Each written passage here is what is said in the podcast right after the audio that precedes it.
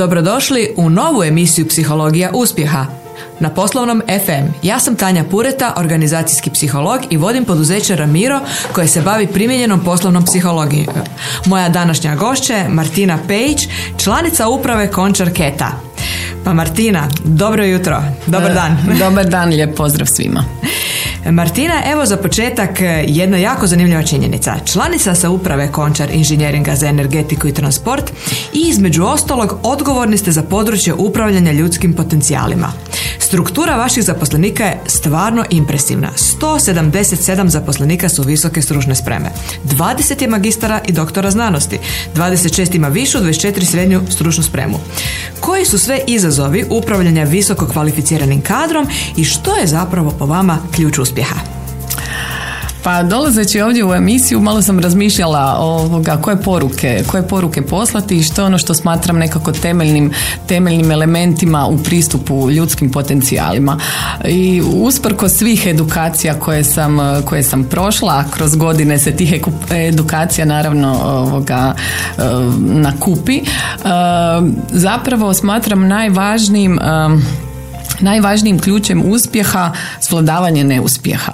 Znači, e, snaći snagu, naći snagu u onim težim trenucima, prevladati teške, teške situacije, nositi se s tim jer sve te situacije donose, donose rast, donose nove spoznaje. To je ono što smatram najbitnijim. E, ovo ljeto, negdje u petom, šestom mjesecu imali smo ovoga određenih izazovnih situacija i ono što sam timu stalno, stalno govorila, ali imajte na pameti koliko ćemo iz ovoga naučiti. Oni su govorili, oj daj Martina, molim te, nemoj nam ovoga, tu nam sad prodaješ onako uh, priče. Ja rekao ne, ali to je moje iskustvo. Sad nam je izazovno, sad nam ovoga uh, je teško. Međutim, kad to sve prođe, kad napravimo jedan odmak, vidjet ćemo zapravo koliko nas je ova situacija izgradila.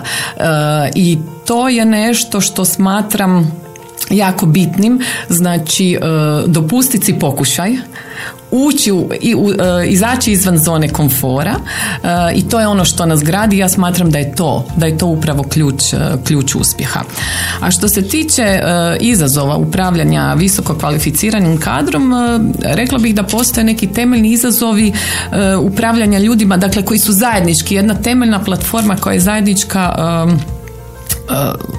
generalno upravljanju ljudima, jer svima nama je potreban osjećaj danas se čuje, danas se uvažava. Nedavno sam čitala o istraživanju e, koje je provedeno na 20.000 zaposlenih e, diljem, diljem svijeta a e, istraživao se stupanj povezanosti između angažiranosti zaposlenika i osjeća e, poštovanja, e, osjećaj koji zaposlenik ima da, da mu menadžer iskazuje poštovanje. I pokazalo se da je veći stupanj, da postoji korelacija između toga. Dakle, što zaposlenik više osjeća poštovanje od strane svog menadžera, to je njegov veći, to je njegova veća, veća angažiranost. Naravno, kad je riječ o visoko kvalificiranom, kad je riječ o visoko kvalificiranom kadru, tu postoji neki dodatni, dodatni elementi. Za njih je jako bitno uh, ulaganje u razvoj, dakle da postoji neki razvojni, uh, da postoji neki razvojni uh, put. Zatim mlađim generacijama jako je bitan, um, jako je bitan odnos između privatnog i poslovnog. Ovi nove generacije koje dolaze mijenjaju, mijenjaju percepciju, mijenjaju zahtjeve koje postavljaju, puno su direktniji, direktno iznose probleme prijašnje generacije, možda ovo zvuči kao generaliziranje, ali to je neko moje iskustvo, prijašnje generacije e, nisu toliko otvoreno iznosile probleme. Mladi koji dolaze, ali to mislim da, nam, da nas obogaćuje i da nam, da nam mijenja našu e, kulturu unutar društva, puno otvorenije kad naiđu na neki problem, oni se direktno obraćaju i direktno traže rješenje, što u konačnici e, nije zahtjeva ponekad strpljivost, zahtjeva razumijevanje ali donosi, donosi jedno bogatstvo i donosi donosi napredak samoj, samom društvu i samoj organizaciji. Odlično. Sve što ste rekli čini se kao da ste završili fakultet psihologije, a ne fakultet prava i sve što ste rekli upravo ujedno i neuroznanost potvrđuje. Znači, taj osjećaj poštovanja je jako važan i ja bih rekla da ove mlade generacije više ne žele to staviti negdje ispod tepih i reći nema veze, nego kažu ima veze, ja sam taj koji je u igri, ja želim dati, ali želim i to poštovanje s druge strane. Da. Evo, jel tako nekako? Da, upravo tako. Ehm, znači, postoji jedan segment egzistencijalni, to je ona plaća koja je naravno, koja je naravno bitna, svima nam je bitna, ona je bitna do određenog momenta, do određenog stupnja napredovanja, ali nakon toga na scenu stupaju ovoga eh, u, u svom punom sjaju ovi drugi segmenti o kojima sam, o kojima sam govorila. Martina, e, s obzirom da ste na ovako jednoj visokoj funkciji, opišite nam ukratko vaš karijerni put. Kako, kako ste došli do te razine i e, otkud taj interes za ljude? Znači, kako ste došli do ove razine svijesti, razmišljanja, e, karijernog puta na kojem ste sada? Pa to je i pitanje mog nekakvog osobnog razvoja. Dakle, ja sam završila pravni fakultet, položila sam e, pravosudni ispit, e, imala sam e, sjajnog prvog šefa, a čini mi se da taj prvi šef je izuzetno, izuzetno ovoga bitan, to je gospođa Marina Kralj Miliša, koja je sada članica uprave Končar elektroindustrije za pravne kadrovske i opće poslove. To je žena velike energije. I ja kad sam došla na razgovor za posao u, ovoga, u Končar elektroindustriji, nakon tog razgovora ja sam svima svojima rekla ja želim raditi za tu ženu. Zato jer ona pršti energijom, ono, to je to. Ja, ja ne želim nigdje drugdje, ali želim raditi upravo za nju. I mislim da sam imala um, puno i sreće tim putem zato jer neka čovjek i ne zna zapravo šta hoće, tek krećeš, ali e, to je bio jedan jako dobar poticaj, zato jer nam je otvarala horizonte, slala nas u inozemstvo na putovanja, e, govorila da možemo, davala nam i složenije zadatke, dakle često se ono ljudi kad tek počnu raditi, često se ovoga daju onako neki poslovi koji možda nisu toliko nužno interesantni. I to je definitivno bio jedan, jedan ovoga iskorak, a ja sam istovremeno imala veliku strast prema tom poslu koji gradim. E, ja sam se osjećala presretno da ga radim i to je bila, čini mi se, jedna dobra kombinacija. Nakon toga nakon toga sam došla uh, nakon toga sam došla u naš inženjering u kojem sam i danas i tamo sam opet imala jednog sjajnog šefa kojeg se, kojeg i dan danas smo u kontaktu uh, kojeg zaista doživljavam svojim, svojim mentorom.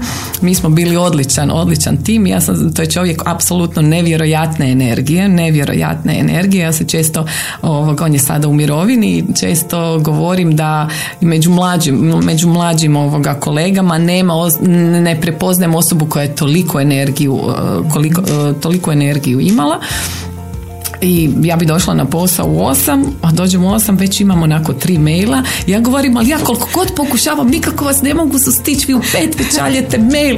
I onda ja ovoga, ali meni je to bio poticaj, posao mi je bio jako interesantan, radili smo na projektima i to mi je ovoga opet otvorilo jedan novi, novi element. Paralelno s time, naprosto vam se kako se dešavaju razne ovoga situacije u poslu širite neke svoje horizonte. Ja osobno volim jako putovat. Smatram da putovanja obogaćuju kroz to sve. Ovoga naprosto se razvijate mijenjate i dolazite do nekih novih spoznaja. Moj osobni interes su zapravo ljudski ljudski potencijali. Taj interes se je razvijao putem puno, puno čitam, eh, puno ovoga razgovaram s ljudima koji imaju, koji imaju slične, koji imaju slične interese. Ehm, i čini mi se da imam tu mogućnost sagledavanja šire slike. Pravo je tu dobar temelj, ali onda se ta priča, priča zapravo, zapravo širi i nakon toga sam postala zamjenik pa onda član uprave u Končarketu i dobila područje zapravo ja volim to nazivati operativna podrška. Zašto operativna podrška? Dakle ne naglašavati ni pravo ni nužno ljudske potencijale, nego doslovce operativna podrška zato jer smatram da sve što nije core biznis je operativna podrška i da treba da sam naziv treba ukazivati na, na ulogu koju igramo i u ulogu koju igramo u organizaciji. A uloga svih nas je da olakšamo da core biznis ide što lakše, što ovoga, što laganije, dakle da im olakšamo život. Ja tako vidim, vidim našu ulogu. Odlično. Ovo sve što ste rekli govori o tome da je jako važno imati tog prvog menadžera, mentora e, koji ima viziju, koji ima energiju kako bi povukao mladu osobu da uistinu e, zavoli posao i krene jednim lijepim karijernim putem i vidi svoju viziju u cijeloj toj priči. Martina, kad pričamo o Končarketu, on postoji od 1991. godine. Recite nam kako je došlo do ideje da se osnuje poduzeće 1991. godine, koja je moja misija i kako ostvarujete sve ove godine tu misiju? Dakle, Končar Ket je dio Končar grupe. To smatram bitnim ovoga naglasiti. Končar grupacije koja trenutno ima 3,5 tisuće zaposlenih, 15, 15 društava i kao dio Končar e, e, dakle njeguje tradiciju Končara. To je ono što je bitno naglasiti. Iako smo ovoga, iako smo osnovani 91. godine, zapravo tradicija inženjeringa postoji prije, prije 90. godina. Tada je bio taj stečaj Končara krajem, krajem 80-ih, krenulo se iz početka, iz početka 90-ih i e, Končar Ket je zapravo nastupno društvo nastupno društvo koje objedinjuje kao inženjering društvo izvodi velike, e, velike infrastrukturne e, projekte. E, dakle, gradimo, ja to volim pojednostaviti, reći gradimo hidroelektrane, gradimo trafostanice i kroz to, i kroz to prodajemo končarevu opremu. Dakle, za nas, pogotovo za, za, za končar ket kao društvo, jako je bitno sagledavanje širine. Jer mi kad nastupamo, ne nastupamo samo u svoje ime. Mi nastupamo u ime končar, končar grupe. I to je ono što kod naših zaposlenika nastojimo razvijati, svijest o tome o važnosti grupe, o važnosti toga da smo dio cijeline, o važnosti toga da kad, kad nastupamo prema kupcu ne nastupamo samo u svoje ime, da time zapravo cijeli brand končara, končara predstavljamo. Odlično. Dakle, ja bih rekla ako bi se to moglo u jednoj riječi opisati, to je sinergija. Upravo tako. Koliko je ta sinergija važna u sadašnjem poslovanju i budućem poslovanju i koliko je ona laka ili teška za ostvarivanje, pogotovo među raznim organizacijama, pa čak pa, i unutar organizacije. Ma sinergija je izazov, mislim ovoga, oko toga, oko toga nema dileme, tu možemo biti uh, iskreni, sinergija je izazov. Sinergija je izazov, kao što nam je sinergija izazov u svakodnevnom životu, privatnom životu, tako je sinergija izazov i u poslovnom životu. Uh, možemo krenuti samo od društva. Uh, suradnja između pojedinih odjela, suradnja između poslovnih jedinica, apsolutno je to ovoga uvijek izazov. A onda kad još gledamo suradnje između društava, to je definitivno još jedan, jedan, jedna veća razina, veća razina izazova. Međutim, smatram da je jako bitno da postoji svijest zašto se nešto radi. Kad postoji svijest zašto se nešto radi, onda sve, onda sve ide lakše. Onda se i izazovi koji su, koji su svakodnevni, koji su apsolutno svakodnevni, ali se, ali se lakše ovoga rješavaju, lakše se rješavaju situacije e, i to smatram da je nekakav temelj e, za, e, za djelovanje. Osim te sinergije i suradnje sa drugima, s kojim se još izazovima susretao Končar Ket tijekom dosadašnjeg rada i koliko ste i kako ste uspješno odgovarali na njih? E, pa izazovi su u jednom dijelu izazovi s kojima se sudjel, e, ovoga, suočavaju sva, sva društva. Dakle, e, mi sada već imamo skoro 30 godina, mi smo jedna ovoga ozbiljno, ozbiljno društvo. A s druge strane, situacija oko nas se neprestano mijenja. Rekla bih da je promjena konstanta, to, to svi, svi znamo, međutim prije taj ciklus promjena bio puno, puno bih rekla sporiji, Dakle, a sada su promjene svakodnevne. Dakle, uopće ne možemo govoriti da sad ćemo nešto promijeniti pa ćemo stati. Nema stajanja. Um, naravno da uh, kad se gleda kad se gleda struktura zaposlenika, imamo ljude koji su uh, koji imaju uh, dugi niz godina, koji su dugi niz godina godina u Končaru i to smatramo apsolutno našom, uh, našom vrijednošću, ta baza znanja koju, koju posjeduju. Međutim, naravno i s druge strane to znači da se navikneš na određeni način, na određeni način rada, na određeni način funkcioniranja i nije se lako nositi sa promjenama, s promjenama koje, koje dolaze. Mm, vjerujem da je to zajedničko, da je to zajedničko svim, svim kompanijama bitan je pristup, bitan je pristup, bitno je jako puno komunikacije. Prije sam na tim edukacijama ovoga bila i na puno edukacija na temu komunikacije, međutim dok se sama nisam našla u toj situaciji, dok sama nisam osvijestila koliko je to jako važno, to je ipak bilo jedno teoretsko znanje koje da, da, da, odrazgovarat ću, to ću ja sve formalno napraviti što treba, međutim tu nije bilo toliko sadržaja sad iz ove perspektive kad gledam ovoga, kao što je to sada, jer sad imam duboku svijest o tome koliko je važno, koliko je važno komunicirati s ljudima, koliko je važno prenositi poruke, koliko je važno objašnjavati. Koliko je važno objašnjavati, objašnja, objasniti im kontekst. Ja prva kažem, volim znati zašto. Meni je, kad sam spominjala malo prije ovoga svoje, svoje bivše šefore, šefove, rekla bih i mentore, pogotovo je to bilo sa Tomijem, on je uvažavao to da ja i, da drugčije mislim od njega. Meni je to strašno puno značilo, jer nisam baš tip koja ovoga, koja kima glavom, eh, a on je to jako uvažavao, da pače i poticao i govorio da pače, ja ne želim kraj sebe imati osobu koja će meni kimat glavom. Od toga ja nemam nikakav, nikakav benefit. Um, i ja nastojim i danas tako, tako postupati prema svojim suradnicima. Smatram da mi to daje širinu, da mi to daje e, bogatstvo. Nije uvijek ovoga, nekad ja moram priznati temperamentna sam i nekad kad se s nečim ne slažem, joj, o čemu to pričaš, nije tako. I onda onako stanem i onda nakon pet minuta kažem, a ne bio si u pravu, apsolutno. ovoga, I moj kolega, najbliži suradnik, kaže, ma ne, ne, znam, znao sam da ćeš tako ovoga reći, zato sam pričekao Dakle, nije uvijek lako. Da. Nije uvijek ovoga lako čut nešto što s čime se na prvu možda ne slažemo, ali jako je bitno imati svijest o toj o potrebi otvorenosti. Da, da, prvo se probudi ta emocija da, koja kaže joj, ono, osjećamo se napadnuto, da. a onda se javi glas razuma koji kaže pa zašto bi se osjećao napadnuto i drugi imaju pravo na mišljenje, to će upravo nas samo tako, Upravo tako. tako. Martina, pričamo o tim suvremenim izazovima poslovanja. E, i rekli smo da uistinu je danas promjena sve češća, sve intenzivnija i zahtjeva dakle jednu brzu prilagodbu i jako puno komunikacije. Koje sve promjene još to traži od vas kao organizacije? Koliko je organizacija spremna na njih u smislu znači nekog sraza stare poslovne kulture, mhm. nove poslovne kulture, te kulture promjena, stalnog mhm. rasta, razvoja Evo, kako se nosite s time? Pa nosimo se. smatram da je jako velika odgovornost, evo ja sam član uprave i smatram da je jako velika odgovornost uprave, odnosno top managementa, kako god ih mi sad nazivali, da li je to uprava, direktor, kako god, smatram da je izuzetno, izuzetno velika odgovornost top managementa.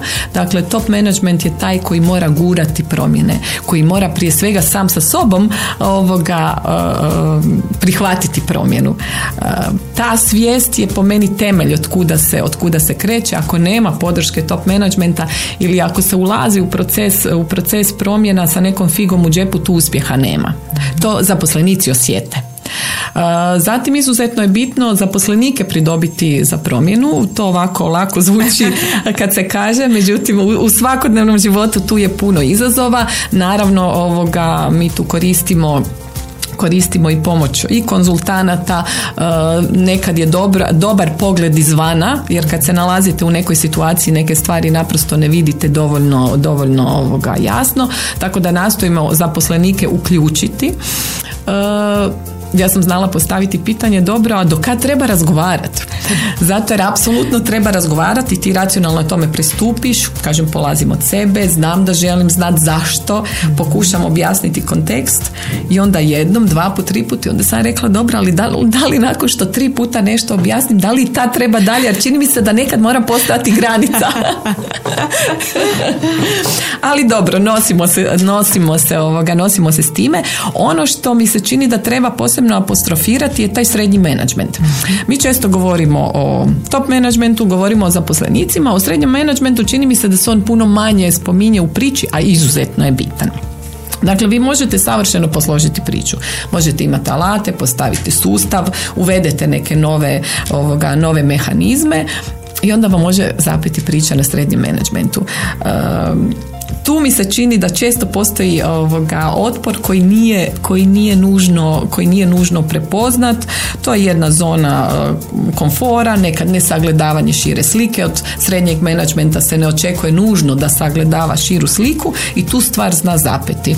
Mi smo sada odlučili posebnu pozornost posvetiti srednjem, srednjem menadžmentu zato nam, jer nam se čini da će nam to dati najveće, najveće rezultate. Dakle, paralelno s uvođenjem određenih mehanizama i sustava ovoga e, naglasak ćemo staviti na rad ne da ćemo staviti nego stavljamo na rad sa srednjim, srednjim menadžmentom Dakle, taj srednji menadžment e, zahtjeva i određenu promjenu mindseta. Da. Tipa, nisam samo tu da nešto Upravo izvršim tako. što dolazi od zgora, nego da ja imam širu sliku, da vidim, da povezujem, da spajam. Da. Da, mi ne proradi emocija. Upravo tako, da. da to su sve tehnike također koje se uče. Mislim, treba biti, e, mi smo inženjerska firma i nekad se e, prije, rekla bih, znalo doživljavati da je to naprosto nepotrebno. Radimo posao, znamo svoj posao, stručni smo, kakva komunikacija, mislim svako treba znati šta treba raditi, zašto bi pričali, ali vidim da se ta svijest razvija i kako trenutno i provodimo puno edukacija, razgovaramo s našim rukovoditeljima, ja tu vidim promjenu. To možda neko izvana ne vidi, ali vidim promjenu u tome da se uopće ne postavlja pitanje dobro zašto moramo ići na tu edukaciju. Da. Nego da pače da su pozitivne reakcije na to joj odlično. Mhm. Odlično, mhm. baš nam je drago ovoga, da ljudi promišljaju kako će to iskoristiti u svakodnevnom, u svakodnevnom radu. Sjajno. E, I upravo e, kad mi radimo u svom konzultantskom poslu sa srednjim menadžmentom, onda se zna dogoditi da kad im kažemo da trebaju delegirati poslove na svoje suradnike, dakle da se maknu od operativnog posla i kad kad zajedno s njima dođemo do toga da u principu gotovo većinu operativnog posla imaju na nekog maknut, postavlja se pitanje, a što ću sad onda ja raditi? Onda kažemo je da, sad postoji jedan cijeli niz menadžerskih vještina koje vi trebate e, implementirati u poslu. I sad moje pitanje iz toga slijedi, koje to kompetencije vi danas očekujete ili zadatke od svojeg srednjeg menadžmenta, jer očito još uvijek mnogima koji su iz stručnjaka izrasli u mhm. menadžere nije jasno da, da ne trebaju nastaviti raditi operativno, nego trebaju raditi nešto drugo. Pa evo što vi kažete svojim menadžerima? Na ovo bi se samo nadovezala što ste rekle. Ja to gledam i iz vlastite uloge. Kad sam postala član uprave, ovoga, nije lako pustiti neke stvari. I onda se desi neka situacija o kojoj ne znaš i ti si misliš, a zašto ja za to ne znam? Kao ja bi za to trebala znati jer si prije jako bila involvirana i sad sam ja jako involvirana u dnevne stvari, u sve važnije teme jer smatram da je bitno poznavati detalje. To ne znači nužno na njima raditi, ali smatram da u širu sliku treba znati, treba znati i detalje, ali nije lako, to je isto proces puštanja. To je proces puštanja. Tako da mogu ih razumjeti jer sam i sama bila u takvoj situaciji gdje sam sama sa sobom ovoga doslovce ono svjesno morala na dnevnoj bazi reći ne to moram pustiti, to nije, to nije tema za mene, ne mogu biti u sve involvirana, treba vjerovati ljudima, zato imamo, ne možete sami, da. Zato, moraju, zato imate suradnike kojima vjerujete i s kojima, ovoga, s kojima ćete timski napraviti određene stvari. E, a što se tiče samog e, menadžmenta, ja često volim govoriti o autentičnosti, jer ja to zaista mm. smatram krucijalnom, krucijalnom stvari. Ona se često vezuje uz top management, međutim mislim da je važna jednako tako za bilo koje razine rukovođenja. E, smatram e, da je za svakog od nas bitno da se uskladimo s onim što jesmo. Mhm. Dakle, e, da se, da se dobro osjećamo u vlastitoj koži. Jer ljudi prepoznaju kad to nije tako. Da. I sve pada u vodu. Ta vjerodostojnost se jako lako gubi da. i ne možemo zagovarati određena ponašanja i mi sami se pri tome toga ne držati. Smatram da tu ovoga, da tu sve pada, pada u vodu. Također kad se govori o, taj, o toj autentičnosti, nedavno sam kako volim čitati na tu temu, ovoga, čitala članak kao autentičnost se često spominje kao jako bitna, međutim ima istraživanja koja, koja pokazuju da to ljudima zna stvarati i teret u smislu nekog savršenstva savršenstva, ne autentičan, ja ne doživljavam da znači da si savršen. Upravo to, treba biti iskren, treba pokazati vlastite, e, priznati vlastite greške, jer svi mi griješimo. Ja često volim kolegama reći, kogod kaže da nije pogriješio, taj vam ne govori istinu. Samo je pitanje veličine greške, ne smijemo si dopustiti velike greške. Ali ovoga, kogod kaže, kogod radi, taj griješi. Jedino onaj zaista ko ne radi, neće, neće ni pogriješiti. Dakle, treba pokazati tu vlastitu radnjivost, ali to ne znači slabost. Ja smatram da to upravo znači snagu, jer to daje, otvara prostor ljudima da se i oni jednako tako mogu ponašati. I da se oni usude pokušati, da se usude predložiti i da shvate da je to prihvatljivo ponašanje, da pače da je to ponašanje koje se, koje se potiče i koje se vredno. Martina, rekli ste da ta autentičnost je jako važna, prvenstveno sa strane menadžera koji na taj način oslobađa i sebi mogućnost da kaže da nešto razumije, da ne razumije, da može pogriješiti, a time otvara mogućnosti drugima da, ka, da budu iskreni, jer jedino na temelju iskrenosti možemo rasti. Da, da. Vi ste napravili mindset, vi kažete da, da razumijete menadžere zbog toga što je vama bilo teško pustiti, što vi dan danas znate e, emotivno reagirati na prvu pa odmah razumjeti da da, trebate ipak stati na loptu. Pa e, u tom kontekstu, znači kod vas se dogodila promjena svijesti. Koliko ta promjena svijesti e, je moguća e, za one čisto eventualno da, da razuvjerite one koji kažu da se ne može ništa promijeniti u odrasloj dobi. Koliko je to moguće? Koliko ste svjedok toga da je to stvarno nešto što je Ja to smatram apsolutno ovoga nužnim zapravo smatram da je, da je odgovarajuća riječ da je to nužno. Često se spominje cjeloživotno obrazovanje. Jučer sam ovoga pričala, pričala s kolegicama i kažem na kraju to ispada kao neka floskula cjeloživotno obrazovanje jer kao da, da, da, trebalo bi to cjeloživotno obrazovanje. Međutim, kad gledamo praksu, odemo na te edukacije, povremeno na edukacije i tako, ali koliko to zaista živimo, koliko to zaista provodimo, koliko zaista imamo svijest, ja samo kažem, ja vidim kako sam mijenjam, ja vidim kako se moji interesi mijenjaju. Uh, i nisam ista, neko ko me je poznavao prije deset godina, sad me treba ponovo upoznati jer nemam veze s onom Martinom od prije ovoga deset godina, ali smatram da je to normalno i da je to poželjno i to je kultura koju nastojim u ketu, u ketu promovirati. E, kad smo uvodili neke novitete, e, ja kažem pa šta se, ono, nemojte se bojati, ako neće biti dobro, mijenjat ćemo. I oni meni na to, pa ne možemo samo tako mijenjati. Rekao, zašto ne možemo mijenjati? Ako vidimo, pa nije ovo tako strašna stvar, ako vidimo da nam to ne funkcionira, mijenjat ćemo. Ali uopće, i onda vi naiđem na reakciju kao, pa kako misliš opet ćemo mijenjati? Ispaćemo kao to je neozbiljno. Da. Ne možemo tako. Dakle, apsolutno, apsolutno se može. ljudima treba ponuditi. Treba im otvoriti ovoga horizonte. Treba ih uputiti na edukaciju. Treba razgovarati s njima. Neko, naravno, nismo svi isti. Ima ljudi koji su otvoreniji, koji će ovoga se puno lakše prihvatiti, prihvatiti taj ovoga, e, taj put jer volim reći da pitanje promjene nije pitanje samo pitanje posla, nego i pitanje našeg privatnog, privatnog života.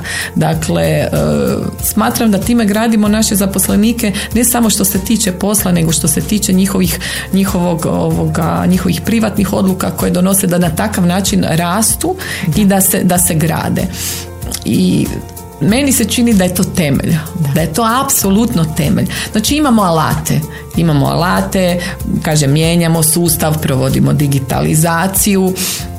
Apropo digitalizacije, e, ja vjerujem da svojima nekad sam malo naporna sa tim svojim komentarima.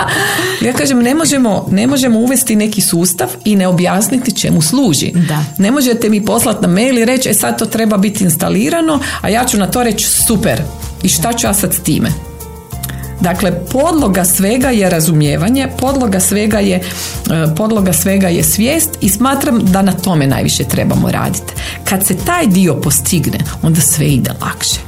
Onda sve ide lakše. Upravo, dakle, to je jedna moderna zabluda, ja bih rekla mnogih organizacija, da misle kad uvedemo sustav, kad uvedemo digitalizaciju, nećemo više morati komunicirati, bit će neki mediji koji će komunicirati umjesto nas. Da. Dakle, Upravo super to. je imati sustav, međutim... e, On je evo, nužnost da se razumijemo, znači za donošenje odluka za bilo šta, apsolutno je bitno e, Da.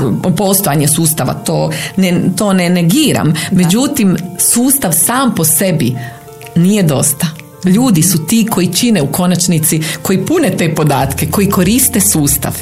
Tako je, tako. I onda koliko im se objasni, koliko Da. oni zažive taj sustav, onda e, upravo taj sustav može polučiti željene, željene uspjehe kao takve. Da, dakle ne samo digitalizacija, nego i komunikacija u poslovanju je nešto što je Upravo i meni se trend. čini da uh, mi sad trenutno imamo fokus na digitalizaciju, međutim ta digitalizacija je ne može se odvojiti od komunikacije. Da. Ne može se odvojiti od komunikacije. Nekako u- moderni su trendovi, sve ćemo dogovoriti mailom, sve ćemo preko četa, preko međutim kad god dođe do problema, kad god treba nešto zaista rješavati, tada se u konačnici moramo sjesti i razgovarati. Sjajno, sjajno. Evo, em, vi ste dakle osoba koja ima širu sliku, uistinu članica uprave jedno, jedne, jednog društva koji mora razmišljati o suvremenim trendovima, suvremenim e, načinima poslovanja ljudi i slično da bi postigla uspjeh. I u tom kontekstu evo i moje zadnje pitanje, a to je kako vidite e, suvremene trendove u poslovanju, konkretno evo končarketa, kako vidite e, da će se razvijati ljudski potencijali, kako, kako zamišljate ili kako vidite osobu e, budućnosti i već sadašnjosti koja se bavi ljudima, e, u kojim ciljevima teži, kamo ide, kako to evo iz vaše perspektive izgleda? Pa to je prije svega osoba koja ima viziju. Od vizije sve, od vizije sve polazi. Vizija treba ovoga biti jasna. Trebamo znati što želimo. Čini mi se da je to najteže. da.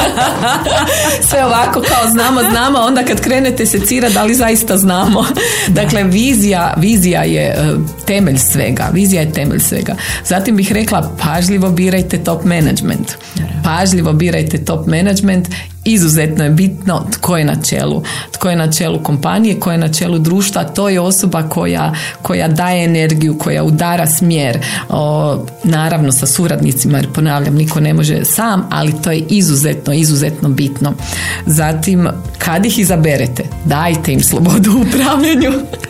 Da. Naravno, uvijek postoje neke, neka pravila, neke granice koji se treba držati, ali ako imamo neki cilj i zajedno smo utvrdili koji je cilj kojem težimo, ostavite slobodu u upravljanju na način da se vidi koji je najprikladniji način da se dođe do tog cilja. U ostalom, taj put će se vjerovatno, način će se putem mijenjati jer se mijenjaju okolnosti i ti se prilagođavaš tome. Ali dakle, bitna je jednom kad se izabere top management, odredi strategija, izabere top management iza kojeg stojite, tada dajte slobodu. Dajte slobodu u upravljanju i smatram da je jako bitno vjerovati u ono što radite. Jako bitno vjerovati u ono što radite. To su neki temeljni postulati koje, koje e, smatram e, nužnim za, za dobro rukovođenje bilo u području ljudskih potencijala, jednostavno u funkcioniranju, u funkcioniranju organizacije. Kad se ti temeljni kriteriji ispune, ja zaista vjerujem da ono što slijedi ne može biti ništa drugo nego uspjeh. Martina, puno vam hvala e, što ste danas bili gošća psihologije uspjeha radija Poslovni FM. Ja vjerujem da su mnogi dobili odlične savjete i nada sve inspiraciju kroz vašu e, nevjerojatnu pozitivnu energiju i optimizam, jer vjerujem da su to karakteristike upravo uspješnog lidera budućnosti, što vi već definitivno jeste. Hvala lijepa, čujemo se nekom drugom prilikom. Hvala.